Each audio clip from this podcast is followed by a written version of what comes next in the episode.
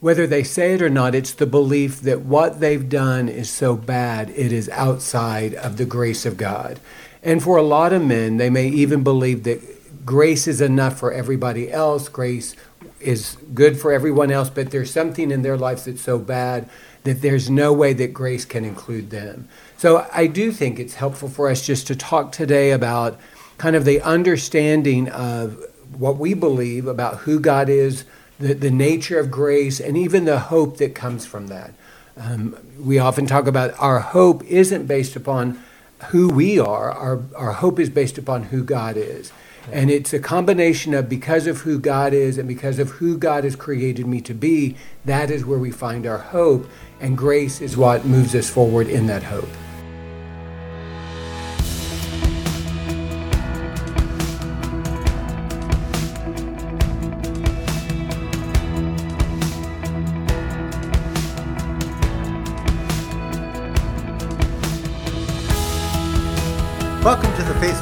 Podcast. I'm Randy Everett, your co host. We're here today, as usual, with our host, Dr. Greg Miller. Greg, how are you doing today? I'm doing great. It's good to be here. Fantastic. We're happy to have you, as always. And again, we have our special guest, the clinical director of Faithful and True, Jim Farm. Yeah, good to be here, you guys. Great to have you back with us, Jim. And uh, things went so well the last time you were on with us that the, the phones have been ringing off the hook with people clamoring to have you back on. I couldn't get enough of you guys. Ah, yeah, people, we find that happening all the time. So, uh, what, what are you going to uh, talk with us about today? yeah, you know, we're we're gonna have the workshop again here uh, t- starting tomorrow. And by the way, Greg, you're. I want to say this actually just publicly. Yes. Greg is like one of the best speakers. And Oh. I. I do believe that. Yeah, he's actually. Well, he thank a, you. He is a gifted teacher. And what was the other thing? Yeah. Um, no, we're blessed to have Greg as uh, when we lost Dr. Mark Laaser in 2019, we were just kind of, you know, reaching out to the Lord and saying, how are we going to move forward? How are we going to continue the legacy that Mark and Debbie Laaser uh, started here at Faithful and True? And uh, just having Greg step up and uh, assuming that role as uh, as the leader of our men's workshops, uh, together with his wife Beth as they lead the couples workshops, uh, it, and then to take over the host role here with the podcast. It's it's just it's amazing the job that you do, and we, Well, thank you. we appreciate you more than you. We, we don't tell you often enough how much we You, appreciate. you thank have you. this unique capacity, Greg, where you know, you know how you sit in some workshop and you're like, "Where's the coffee?" Greg has this way of like keeping your attention, like with your analogies and your stories. He's You the just- king of analogies. You're able to stay focused, so you're really, really yeah, awesome. he's Well, what you thank you. He is a gifted teacher, and we're just really lucky to have him. So, anyways, usually what comes up in these workshops is not uncommon that a guy will say, "Gosh, you know, with everything that I've done, and you know these things that I've seen or experienced, I can't imagine that that God, you know, still loves me or mm-hmm. that God is still with me. You know, have I lost my salvation? We've even heard that. Yeah. Well, I, I think another way that we hear it is whether they say it or not, it's the belief that what they've done is so bad it is outside of the grace of God. And for a lot of men, they may even believe that grace is enough for everybody else, grace is good for everyone else, but there's something in their lives that's so bad that there's no way that grace can include them. So I do think it's helpful for us just to talk today about kind of the understanding of what we believe about who God is, the, the nature of grace, and even the hope that comes from that. Um, we often talk about our hope isn't based upon who we are, our, our hope is based upon who God is. And it's a combination of because of who God is and because of who God has created me to be, that is where we find our hope. And grace is what moves us forward in that hope. Yeah, it's very complicated because a lot of times, you know, the guys that we work with, their first exposure, you know, to sexuality was when they were really young. Mm-hmm. And so, just cognitively, if you can almost just kind of take our, our, you know, out of our adult selves for a moment, and just put ourselves in maybe a, a little kid's mind or an mm-hmm. adolescent's mind, and maybe, you know, something just happened sexually or they got exposed to something. From the little kid's mind, they're like, I can't tell anybody this. Right. This is mm-hmm. so shameful. Mm-hmm. And so, and at the same time, they can't imagine, well, God certainly wasn't a part of this. If I can't allow my parents into this, I'm, God's certainly not going to be a part of this. So they almost split off their spirituality from their sexuality. Well, I think another piece of it is um, a lot of times when I'm working with someone and they are wanting to understand their relationship with God, they want to um, explore it. One of the ways that we talk about it is for most of us, our emotions and what we believe about God don't come from the scripture, they come from our experience with our parents. Right. Um, that I often say if, if God is like your parents, who would God be like? And if God isn't like your parents, who would God be like? Yeah. Because there are so many strong associations that we have. Because when we are children, if you think about it, our parents are God. Mm-hmm. They are the ones with all the power. They are all the, the ones that have the resources. They are the ones that determine, you know, what we are able to do or not do. And so that presence of power in that way, it's natural that a child begins to associate the divine with their parents. And so if they grew up in a home where um, a parent was angry pretty consistently or absent pretty consistently or inconsistent, I begin to believe those are the attributes of God. So it makes sense that I, as a child, when I'm unable to tell my parents who are godlike for me, I immediately begin to believe, and I cannot tell God. Because Yeah. what is true for my parents must also be true for God. Yeah, yeah. I love how you say that because Mark used to do this exercise. I don't know if you remember him doing this, but he used to have guys in group kind of say, if, if Christ were in this room right now, what would be his facial expression when he's looking at you? Would he be mm-hmm. smiling? Would he be frowning? And does that remind you of someone else? Right. Mm-hmm. You know, and it's really telling in regards to our perspective of God when you know if He's looking at us, what's His facial expression? Right. I think one of the reasons that we are drawn towards the images of Jesus with children is that we can believe that Jesus could have compassion for children. We struggle believing that Jesus can still have compassion for us because of the choices that we made and the things that we've done. And I think what's also true is a large number of the people who come through our workshops grew up in the church. And in many cases, instead of the church being helpful in them navigating this, the church actually contributed to the chaos that they were experiencing.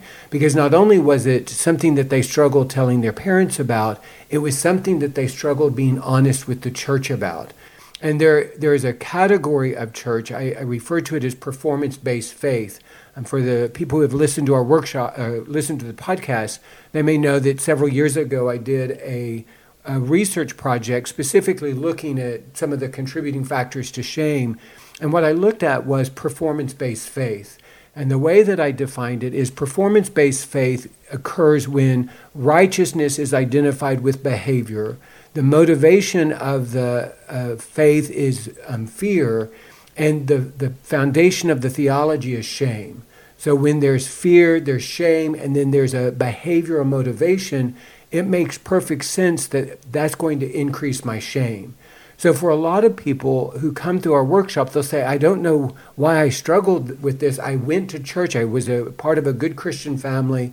But as we unpack some of their experiences at church, we begin to see okay, some of the contributing factor to your shame was actually the way that you experienced church. Yeah, yeah, and I think it's not only that in terms of what did we experience in terms of you know maybe what was told to us or what was said to us or how did they respond to us. It may have been what they didn't say. Right.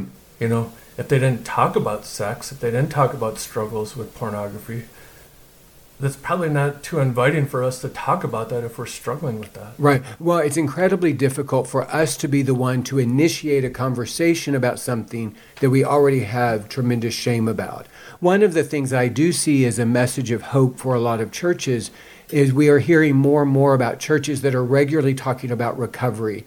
Um, no matter what it is that somebody may be recovering from, whether it's a substance or a behavior, we're hearing of churches that are engaging the topic of healthy sexuality and redemptive sexuality and even talking about pornography. Because if I show up in a congregation and I'm hearing this talked about, not in a shaming, judgmental way, but in an invitational way from the pulpit, then I'm going to begin to believe that that is a language that is spoken here, and I'm going to be more comfortable when I feel safe enough to begin to talk about it myself. Yeah, yeah, and I think that's you know what we're looking for in terms of you know having you know changed experiences around us that we can start to bring it into the open that we start to recognize God hasn't left us. Right. You know, because there's people that do op- open themselves up to us or welcome us in, even though we have a story. Yeah. One one of the things I think is significant is I think the writers of the scripture knew that this was going to be such a significant issue that they actually included some very clear scripture to help us. And I think one of them is that idea of there is nothing that we can do that will separate us from God's love. Yeah. And then there's this long list of things. And even with all of this, there is nothing that separates us from God's love. Yeah. And one of the kind of things that we might get caught up on is we don't separate consequences from love just because there's consequences for our choices, just because there are things that follow our decisions, doesn't mean that we are no longer loved. Yeah. Um, if I'm driving while I'm intoxicated, um, that could lead to an accident. That is a, a natural consequence. I'm not coherent, I'm not aware, and so therefore I'm not safe in my driving. It makes sense that I have an accident. Just because a consequence of my drinking is that I have an accident doesn't mean that suddenly God's love is removed from me. And that's one of the things I think that we have to really work on is to not see um, the presence of God in our life dependent upon good things happening in our life.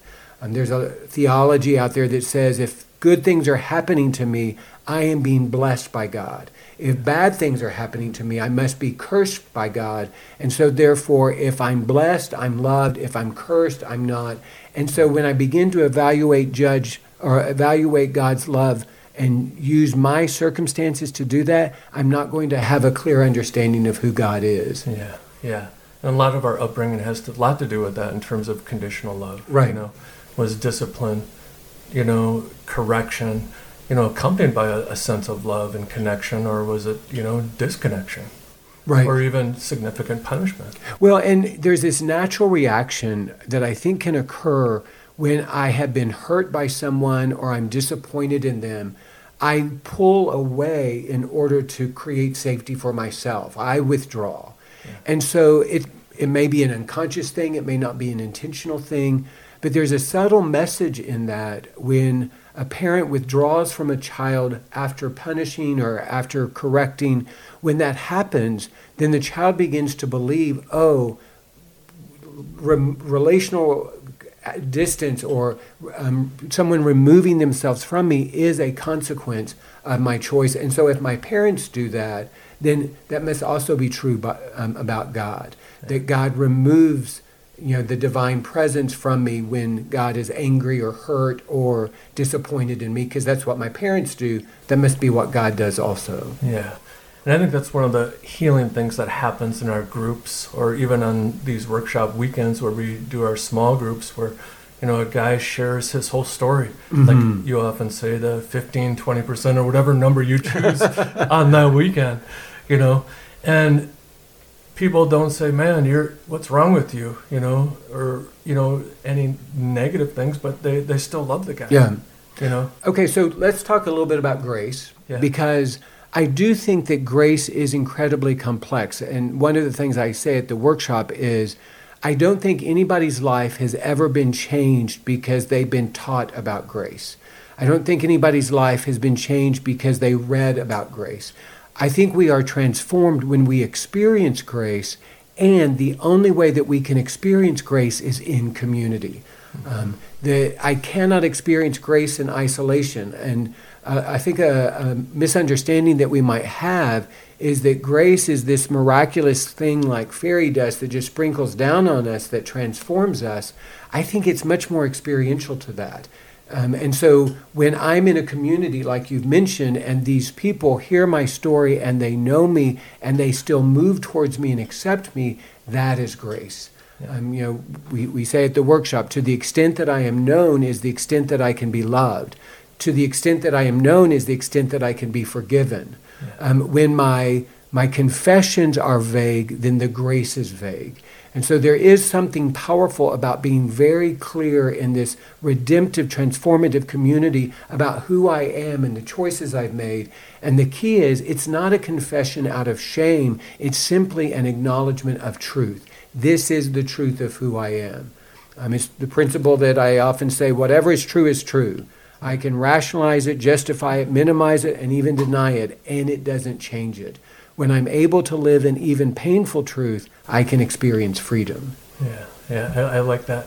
You know, the, the, one thing I wanted to kind of touch on before we run out of time, I don't know how much time we have, is the um, is this this message I often talk about in terms of the Garden of Gethsemane. I want to go into our little divinity stuff mm-hmm. for a break.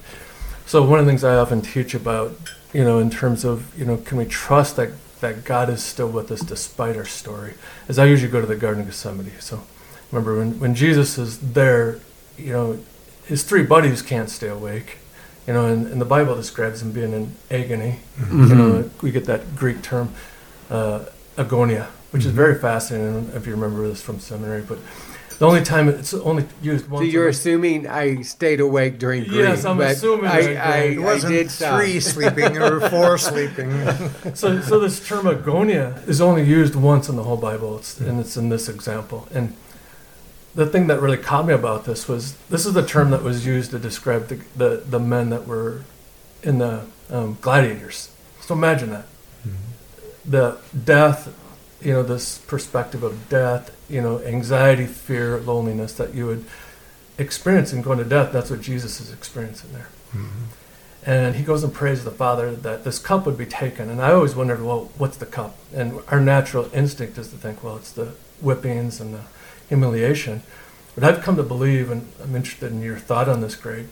I think Jesus is actually the cup he's talking about is the cup of isolation.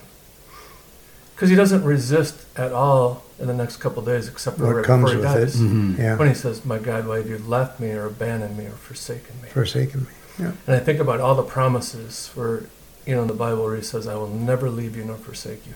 I love the Greek of this because the Greek often has more meaning than the English. Mm-hmm. Um, except for the word never. Never's never. and I always tell guys there was no asterisk like, well, if you had an affair, or you know, if you hired an escort, never was never. You know what I mean? And so part of that is recovering that sense that you know God must have left me back there when I made those choices. And I always point out, you know, the prodigal son who created the distance. Mm-hmm. I forget. I mean, I'm in John Ortberg. I forget who said it, but he said, you know, the best place to find God is actually where He left him. Mm-hmm. Well, I, I, would also say that that idea of um, isolation as the greatest weight, because when I am isolated, I am outside of the truth of who God created me to be. Yeah. You know, the the one thing that was not good about creation was for people to be alone. And so, if we are in isolation in our shame, we are outside of God's intent and God's creation. And so that that sense of grace is that invitation to return back home and using the story of that prodigal son, the only thing that he had to do is come to his senses. And I think the coming to the senses is that awakening to the truth and the reality of where I am, and then that process of making my, my way back home. But I, I can't recognize where I am if I'm living outside of truth. And yeah. sometimes it is in community that I can see more clearly the truth of who I am and the truth of who God is. It's that that judgment that I may have on myself or that I may be experiencing from others that what I've done is too much. It's that being reminded again of the truth that God talks about is there's nothing that I can do that will separate us. Right. One one thing I would also add is my experiences personally and working with others, we talk a lot about grace and ultimately we don't like grace. Um, grace means that we are powerless. Grace means that there is nothing that we can do.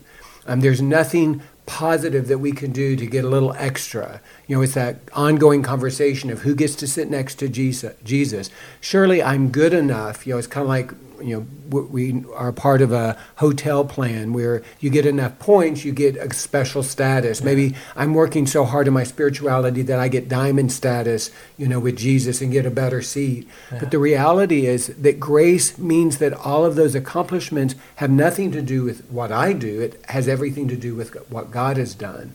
And so we have to surrender to the reality that there's nothing I can do that is so bad that I'm outside of grace, and there's nothing that I do that is so good that enhances the grace. Yeah. It is about who God is and how God responds. And so when a man is in that place of, oh my gosh, what I've done is so bad, what we know is he is outside of the truth, the truth of who he is and the truth of who God is. Yeah, yeah. I love the I love that you use the word truth because it means you know in the Greek it, the word aletheia means reality. Mm-hmm. That's what's real.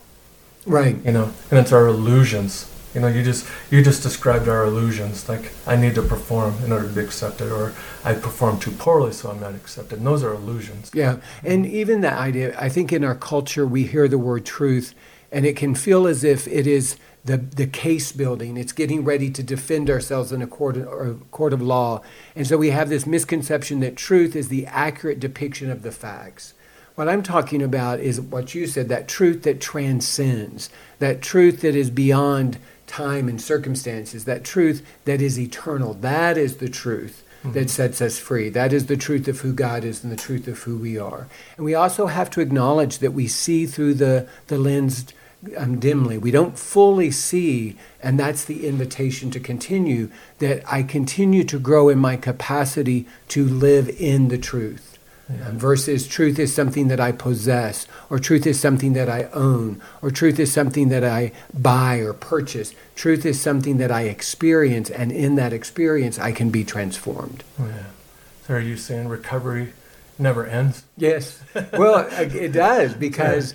What's interesting, again, we often talk at the workshop that recovery is the journey, the process of becoming the person that God created me to be. Yeah. The beauty of it is at some point, it is less about the behavior that got me into recovery or the substance that got me into recovery. It becomes more about this journey. And what's also true is it is an ongoing journey of moving towards those things that I want to avoid. I was just connecting with a friend this morning about this idea and he was just checking in. Why do we have to feel sad? Why do we have to move towards this? And it's that principle that in order to heal it, it has to be exposed. In order to heal our grief, we have to feel our grief. Yeah. But the promise is if we move towards it, we can then move through it and then we can move beyond it. Yeah. And what we are avoiding, back to that, whether it's 10% or 15%, the stuff that I'm not dealing with, the stuff that I'm not talking about, is actually the stuff that defines me the most. Yeah. And if I'm avoiding pain, if I've created a life of avoiding pain, I'm also creating a life avoiding grace. Yeah. Because it's in that space of pain that I also need the grace that is available to me, because that grace is what brings the hope and the healing in the midst of the pain. Yeah. And it's that promise of God has never promised to rescue us from the grief and the pain. The promise is God will be with us in the grief and the pain. Yeah, yeah, yeah. So the it, the follow up, you know, a lot of guys will say, "Well, I know God loves me." But it doesn't feel that way. Right. And that's where, you know, we have to integrate that experience that you were talking about. Experiences where we experience God's love through others. That what we know to be true is now experienced to be true. Right. Well, and that's the, again, back to the community. I experience God's love in the context of community. So if I'm in isolation, it makes perfect sense that I'm struggling to know that God loves me. If I base God's love on my circumstances, it's difficult for me to know that God loves me. But if I'm in a community of people that love God and they are expressing love towards me, that's how I can know that God loves me. Yeah. You know, that love, you remember how I said that um, in that performance based faith, the motivation is fear. But in the redemptive community, the motivation is love. You know, in the performance based faith, the theology is based upon shame, but in the redemptive community, it's based upon truth. And in the uh, performance based faith, righteousness is defined by behavior, um, but in the redemptive community, righteousness is defined by the goodness of God. It's not about what I do, it's about who God is. That's where we can be transformed. Yeah, good stuff, Greg. Amazing. Great stuff. Well, our time has come. We uh, we have to wrap up uh, our podcast for today, but we want to thank everyone for listening or viewing today's podcast. Uh, we hope that uh, today's message has been enlightening to you. Uh, and we hope that you can join us again soon. We want to thank Jim Farm for joining us again today. As always, it's a, a, pleasure to have you with us. Yeah, it was a lot of fun. I know that Greg and I both really enjoy it, and despite what Greg has said, I, I'll be here again next time. So. Uh, we want to thank you for, for all of your participation in and sharing your experience and wisdom. Uh, for all of you out there, if you're hearing this message and you feel that uh, your eyes have been opened to the fact that you have a struggle that you need to finally uh, open your eyes and confront, Faithful and True is here to help. We can help. Visit faithfulandtrue.com where you'll find all kinds of resources. Uh, if you're struggling with sexual addiction or pornography addiction, uh, it, it's what we've been doing for over 30 years here. Founded by Mark and Debbie Laaser, Faithful and True has helped countless people on their healing journey from sex addiction and unwanted sexual behavior. So visit faithfulandtrue.com. Visit our Men's Journey Workshop page where you'll find online registration for our workshop that we do every month here at Faithful and True. We'd love to have you register and uh, come visit us. Until then, we hope that this coming week for you will be a week that's filled with many blessings and with great vision.